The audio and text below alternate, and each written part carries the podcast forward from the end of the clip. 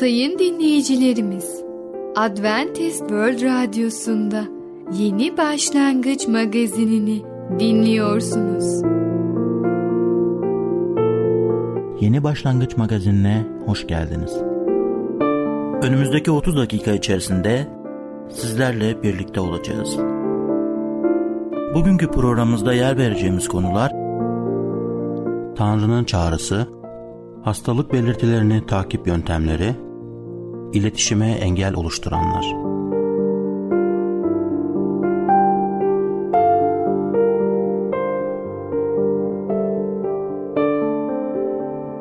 Adventist World Radyosu'nu dinliyorsunuz. Sizi seven ve düşünen radyo kanalı. Sayın dinleyicilerimiz, bizlere ulaşmak isterseniz e-mail adresimiz radio.umutv.org radio.umutv.org Bizlere WhatsApp yoluyla da ulaşabilirsiniz. WhatsApp numaramız 00961 357 997 867 06 00961 357 997 867 06 Merhaba değerli dinleyicimiz. Ben Tamer. Bereket Dağı'ndan Düşünceler adlı programa hoş geldiniz. Bugün sizlere Tanrı'nın çağrısı hakkında konuşacağız. İlk önce 1. Korintiler 1. bölüm 17. ayeti okumak istiyorum. Şöyle diyor kelam. Çünkü Mesih beni vaftiz etmeye değil, müjdeyi yaymaya gönderdi. Pavlus burada Tanrı'nın çağrısının müjdeyi duyurmak olduğunu söyler. Fakat Pavlus'un müjde derken neden söz ettiğini yani Rabbimiz İsa Mesih'te gerçekleşen günahlardan kurtuluştan söz ettiğini unutmayın. Genellikle kutsal kılınmayı vaazımızın hedefi yapma eğilimi içerisindeyiz. Oysa Pavlus kişisel değinimlere yalnızca birer örnek olarak başvurur. Bu deneyimleri asla konunun sonucu olarak görmez. Kurtuluşu ve kutsal kılınmayı vaaz etmek için görevlendirmek, İsa Mesih'i yüceltmek için görevlendirdik. İsa Mesih'in sadece beni kutsallardan biri yapmak için fidyemi ödediğini söylemek insafsızlık olur. İsa Mesih bu fidyeyi tüm dünyayı kurtarmak için ve tüm dünyayı Tanrı'nın tahtına hem yenilenmiş hem de tam bir yetkinlikte çıkarabilmek için ödedi. Günahlardan kurtuluşu deneyim etmemiz fidyenin gerçek olduğunun gücünü gösterir ama bu deneyim sadece bir yan ürünüdür. Kurtuluşumuzun hedefi değildir. Eğer Tanrı insan olsaydı kurtuluşumuz ve kutsal kılınmamız için sunduğumuz o bitmek bilmeyen taleplerimizden ne kadar yorulur ve sıkılırdı. Tanrı'nın müjdesinde yatan temele bir kez olsun dokunabildiğimizde artık o minik kişisel şikayetlerimizle Tanrı'yı rahatsız etmeyeceğiz. Pavlus'un hayattaki tek tutkusu Tanrı'nın müjdesini duyurmaktı. Yüreğinin acımasını, hayal kırıklığını ve sıkıntıyı tek bir şartla kabul etti. Bu şeyler Tanrı'nın müjdesine adanmışlığında onun sarsılmaz kılıyordu. Demek ki biz de Tanrı'nın çağrısı olarak müjdeyi yaymak olarak algılamalıyız. Peki insanlara iyi haberi, müjdeyi yayarken tabii ki onların günahlarımızdan nasıl kurtulacağız sorusuna ne diyeceğiz? Günah ne olacak? Şimdi sana şunu sorayım. Yaşamında seni belirli bir günahtan ya da mücadele ettiğin kötü bir alışkanlıktan kurtarmasını istersen ne olacak? Hala hırçınlıkla, kötü huylarla mücadele ediyor, ayırtılmalara yenildiğini görüyorsan ya da dua edip kutsal kitap okumakta başarısız olduğunu görüyorsan ne olacak? Bu durumda ne olur? Bu durumda artık Hristiyan yaşamının tüm sorumluluğunu üzerine alıp tüm çabalarını buna harcamanın zamanı mı gelmiştir? Hayır tabii ki. Tanrı için performans göstermeye başladığın anda başarısızlığını daha da çok görecek ve Tanrı'dan daha da uzak hissedeceksin. Bu da onu tanımakta gittikçe daha az sevinç duymana neden olacak. Bir Hristiyan için Tanrı'nın çabaları ödüllendirildiğini düşünmek oldukça kolaydır. Çünkü tüm toplum böyle düşünüyor. Sorumlu ol, çok çalış, elinden gelenin en iyisini yap ve bunun sonucunda ödüllendirileceksin. Bir Hristiyan kutsal kitapta ki buyruklara bakarak evet yeterince uğraşırsan bunu yapabilirim diyebilir. Ve bu düşünce onları büyük hayal kırıklarına götürecektir. Çünkü kutsal kitap yasaya odaklanmanın sadece tek bir sonuç doğurduğunu yazar. Günahın daha çok farkına varmak. Tanrı seninle olan ilişkisini çaba ve ödül temelinde oluşturmadı. Bunun yerine ona senin yaşamında kendisini hoşnut eden şeyi üretmesi için güvenmeni istiyor. Yaşamında günahlar gördükçe onları itiraf et ve Tanrı sana şu sözü veriyor. Günahlarımızı itiraf edersek güvenilir ve adil olan Tanrı günahlarımızı bağışlayıp bizi her kötülükten arındıracaktır diyor kelam. İsa bunun bir asma üzerindeki üzümler gibi olduğunu söyledi. İsa ana asmadır ve bizim asmanın dalları gibi olmamız gerektiğini söyledi. Bende kalın ve ben de sizde kalacağım.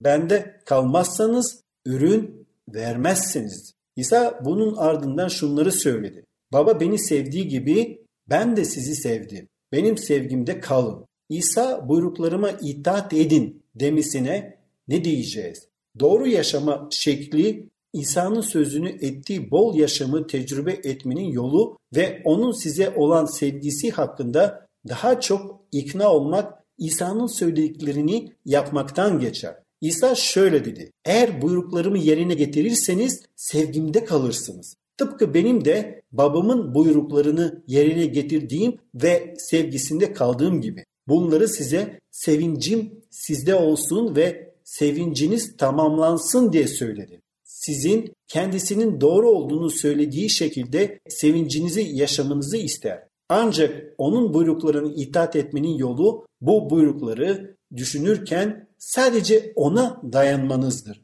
Bu nedenle kutsal kitapta Tanrı'nın bunu yapın dediğini gördüğün zaman Tanrı'ya hemen şunu söylüyorum. İyi bir fikir, yaşamın seni hoşnut etmesini istiyorum ve bunu ruhun aracılığıyla yaşamımda gerçekleşmesini istiyorum. Sadece bu şekilde itaat etme becerisini geliştiririz. Tanrım bunu tek başıma yapabileceğimi düşündüğüm anda felakete doğru giderim. Ama düşüncemi değiştirmeni ya da yaşamımda ne yapmam gerekiyorsa onu yapmanı istiyorum. Öyle ki benim yaşamım bu ayetlerle uygun olsun. Bunun ardından artık bu konuda kaygı çekmiyorum. Bu ayeti yazıp öğrenebilirim hatta ezberleyebilirim. Ama tüm imanımla Tanrı'ya bakmaya devam edeceğim ve kendimi Yüce Allah'ın çağrısının üzerine odaklanacağım.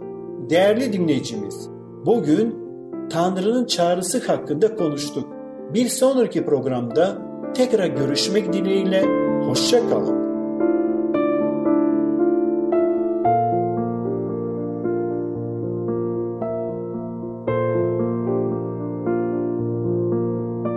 Adventist World Radyosu'nu dinliyorsunuz.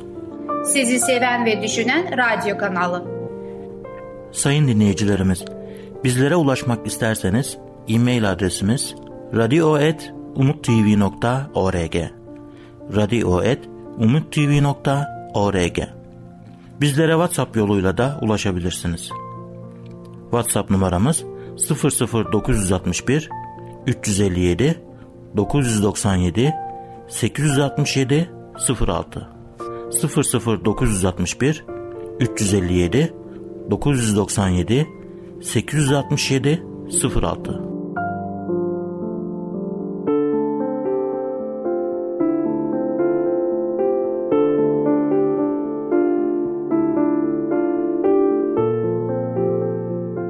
Herkese merhaba, ben Fidan. Yeni başlangıç programımıza hoş geldiniz. Bugünkü konumuz hastalık belirtilerini takip yöntemleri. Hastalıklar ani ortaya çıkan akut hastalıklar ve uzun yıllar boyunca seyreden kronik hastalıklar olmak üzere sınıflandırılabilir. Mikrobik hastalıklar, nezle, grip, sıcak çarpması, menenjit, damar tıkanmaları, akut hastalıklar iken şeker hastalığı, yüksek tansiyon, felç, kalp hastalığı, romatizma gibi hastalıklar kronik hastalıklardır. Akut hastalıklar ilk tanılarını ortaya çıkan belirtiler üzerinden hastane ve benzeri sağlık kuruluşlarında alırken aynı belirtiler veya eklenen yeni belirtilerin hastalık üzerindeki etkileri aile sağlığı merkezleri veya hastanelerin poliklinik veya kliniklerinde takip edilebilir. Hastalık belirtilerinin seyri, veri tabanları, elle veya bilgisayarlarla doldurulan formlar, dosyalar, sağlık karneleri gibi yöntemlerle takip edilir. Örneğin ateş nedeniyle hastaneye yatan hastanın ateşinin seyri, düşüp düşmediği, günün hangi saatinde arttığı, hastanın tedaviye yanıt verip vermediği, ateş takip çizelgeleriyle anlaşılabilir.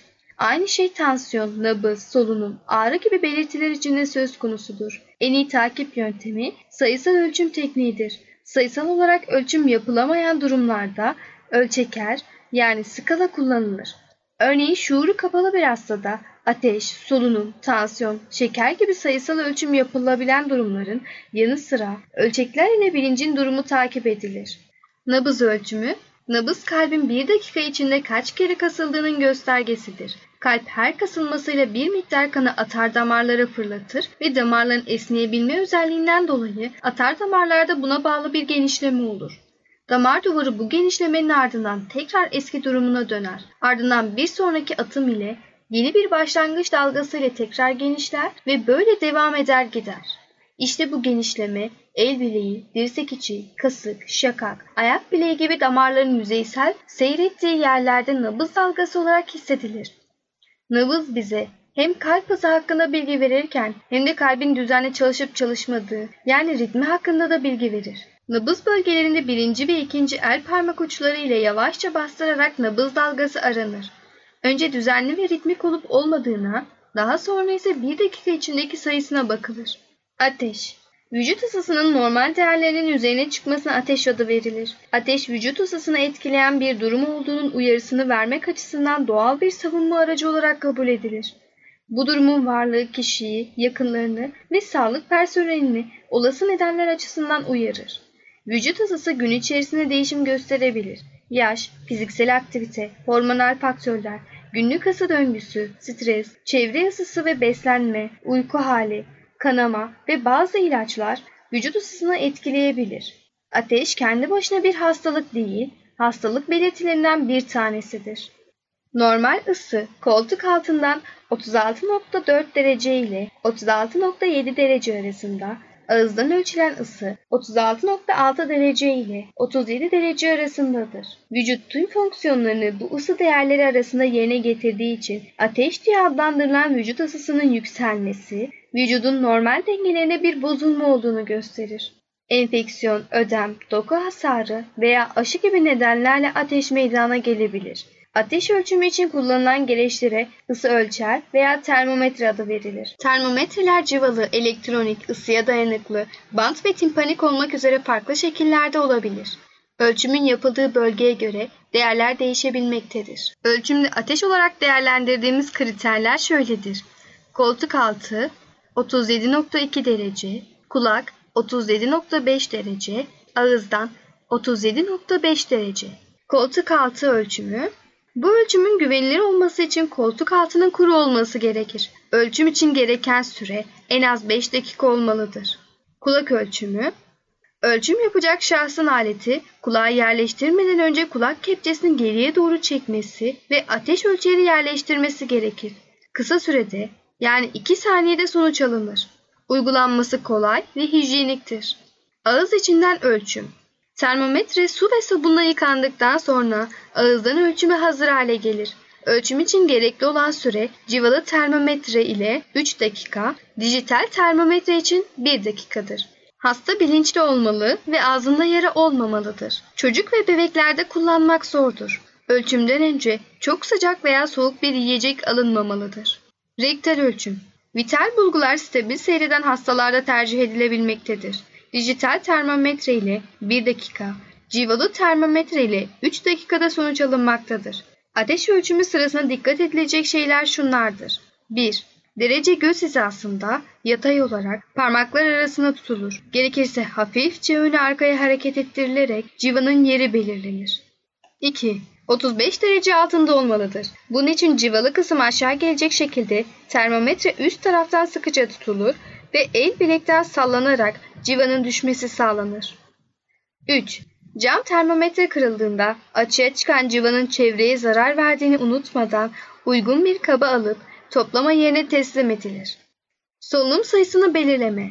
Vücudun enerji elde etmek için havadan oksijeni alarak vücuda zararlı olan karbondioksiti havaya geri verilmesi olayına solunum denir. Solunum, solunum organları ile yapılır. Bu organlar burun, yutak, gırtlak, soluk borusu, bronş ve bronşçuklar ve akciğerdir.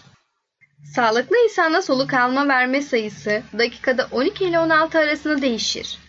Hastanın solunumu sayılırken aynı anda derinliği ve düzeni de değerlendirilmelidir. Kişi dinlenmiş ve rahat olmalıdır. Solunumun sayılması için en uygun zaman nabız değerlendirmesi sonrasıdır. Şeker ölçümü ve takibi Kan şekeri ölçümü şeker izlemesine son derece önemlidir. Bu aynı zamanda tedavinin ayarlanmasını da sağlar. Özellikle son yıllarda şeker ölçümleri evde çok kolay bir şekilde yapılabilmektedir. Kan şekeri gün boyu devamlı olarak değişim gösterse de kan şekerini olabildiğince normale yakın değerlerde tutmak gerekir. Eğer diyabetli bir kişi kendini iyi hissetmiyorsa o an yapılacak bir test ile bu hissettiklerinin kan şekeri düşüklüğünden mi yoksa yükseklendiğinden mi kaynaklandığını gösterecektir. Programımız sona ermiştir. Lütfen sağlık ölçümlerinizde bir anormallik varsa doktorunuza başvurun. Unutmayın, sağlık ihmale gelmez. Bir sonraki programımızda görüşmek üzere. Sağlıcakla kalın. Adventist World Radyosu'nu dinliyorsunuz. Sizi seven ve düşünen radyo kanalı. Sayın dinleyicilerimiz, bizlere ulaşmak isterseniz e-mail adresimiz radio.umutv.org radio.umutv.org Bizlere WhatsApp yoluyla da ulaşabilirsiniz. WhatsApp numaramız 00961 357 997 867 06 00961 357 997 867 06 Sevgili dinleyici merhabalar. Ey Babalar programıyla sizinle birlikte olmaktan mutluluk duyarım. Ben Ketrin. Bugün sizlere konuşmak istediğim konunun ismi iletişimi teşvik etmek. Bazen anne babalar çocuklarımın mektuplarını okumaya hakkım var mı diye sorarlar. Bir baba evet buna hakkım var ama bu hakkı nasıl kullandığımız konusunda dikkatli olun demişti. Haklarımız olduğu halde bunları kullanmadığımızda bu saygı gösterir. Çocuklarımızın mektuplarını okumama konusunda bir istisna mektupların ya da çocuklarımızın davranışlarını sorgulayabilir bir yanı olmasıdır. Mektubun bizim yanımızda açılmasını ya da buna benzer bir şey isteyebiliriz. Endişemizi anlayacaklardır. Birincisi basitçe onlarla konuşmaktır. Arkadaşlarınız ya da komşularınız size ziyaret geldikleri zaman yaptığınız şekilde onlara sohbet etmektir. Böyle olduğunda genelde sadece konuşmamız gereken şeylerden çok daha fazlasını konuşuruz. Sadece söylenmesi gereken şeyler söyleyecek kadar etrafta kalan insanlar biraz soğuk gözükürler. Karşımızda böyle bir insan olduğunda biz de onlara ne söyleyebileceğimiz pek bilmeyiz. Çocuklarımızın sorularını yanıtlayın. Gerçekte çocuklarınızın size Tanrımız Rabbin size verdiği yasaların, kurallarının, ilkelerin anlamı nedir diye sorunca yasanın tekrarı 6. bölümde 20. ve 21. ayetlerde söylemektedir.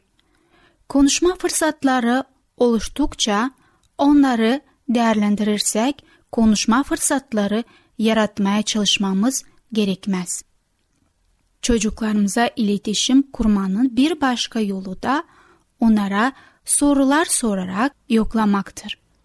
Bunu dikkatli bir şekilde söylüyorum çünkü ağızlarından laf almaya çalışmak anlamına gelmiyor. Bazen sorular sorurken mahkemedeymiş ve kanıtları bulmaya çalışıyormuş gibi hareket edebiliriz.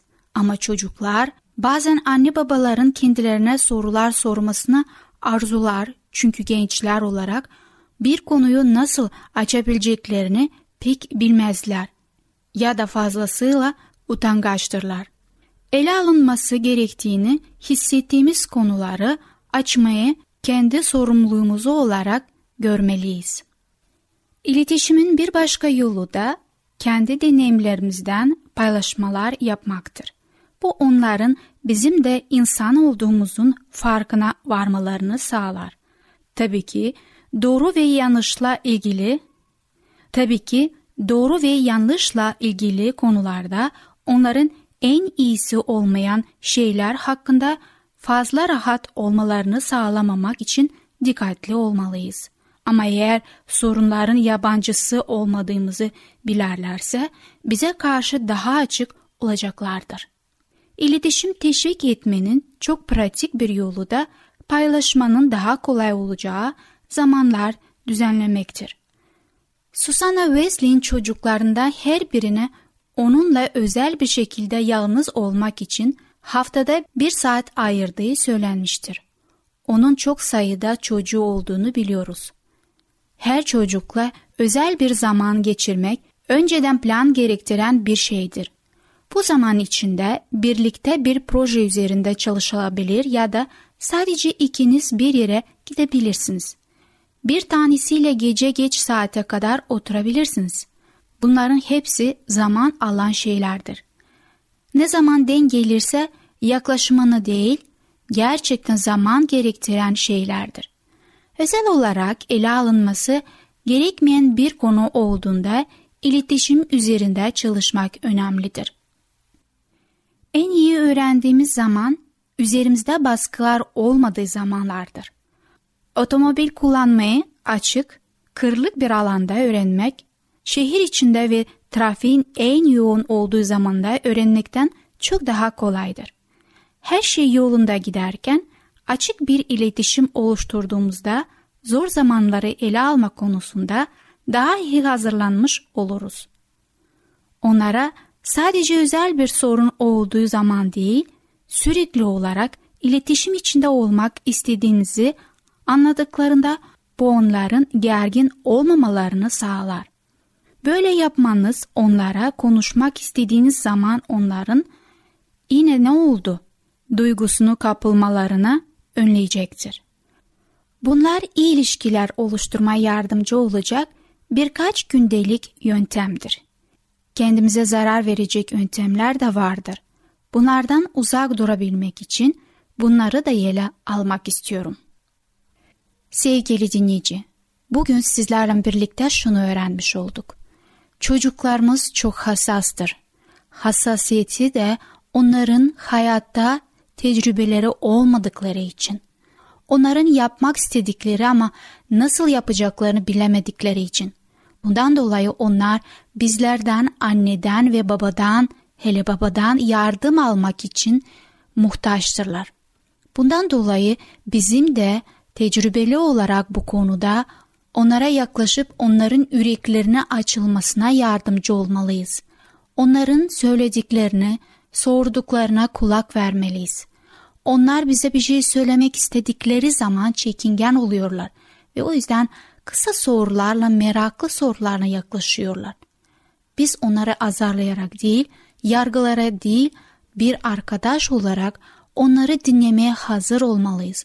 Onlar için özel zaman ayırmalıyız. Çünkü onlar Allah'ın gözünde değerlidirler. Onlar dünyada yürüyecekler kendi başına öğrenmeleri için babadan bilgiyi almak zorundalar. Bu bilgileri aileden almaları en doğrusudur. Eğer bizden almayacaklarsa farklı insanlardan almış olacaklar ve yanlış şeyler almış olacaklar. Ve tabii ki de biz çocuklarımızı kaybetmiş olacağız. İletişimi teşvik etmek adlı konumuzu dinlediniz. Bir sonraki programda tekrar görüşmek dileğiyle. Hoşçakalın. Adventist World Radyosu'nu dinliyorsunuz. Sizi seven ve düşünen radyo kanalı. Sayın dinleyicilerimiz, bizlere ulaşmak isterseniz e-mail adresimiz radio.umutv.org radio.umutv.org Bizlere WhatsApp yoluyla da ulaşabilirsiniz. WhatsApp numaramız 00961 357 997 867 06 00961 357 997 867 06 Gelecek programımızda yer vereceğimiz konular Sevgi bir kuvvet bağı Fare ile deve Dinleyerek iletişim kurmak Yeni Başlangıç adlı programımızı pazar, salı ve perşembe günleri aynı saatte dinleyebilirsiniz. Bir programımızın daha sonuna geldik. Bir dahaki programda görüşmek üzere, hoşçakalın.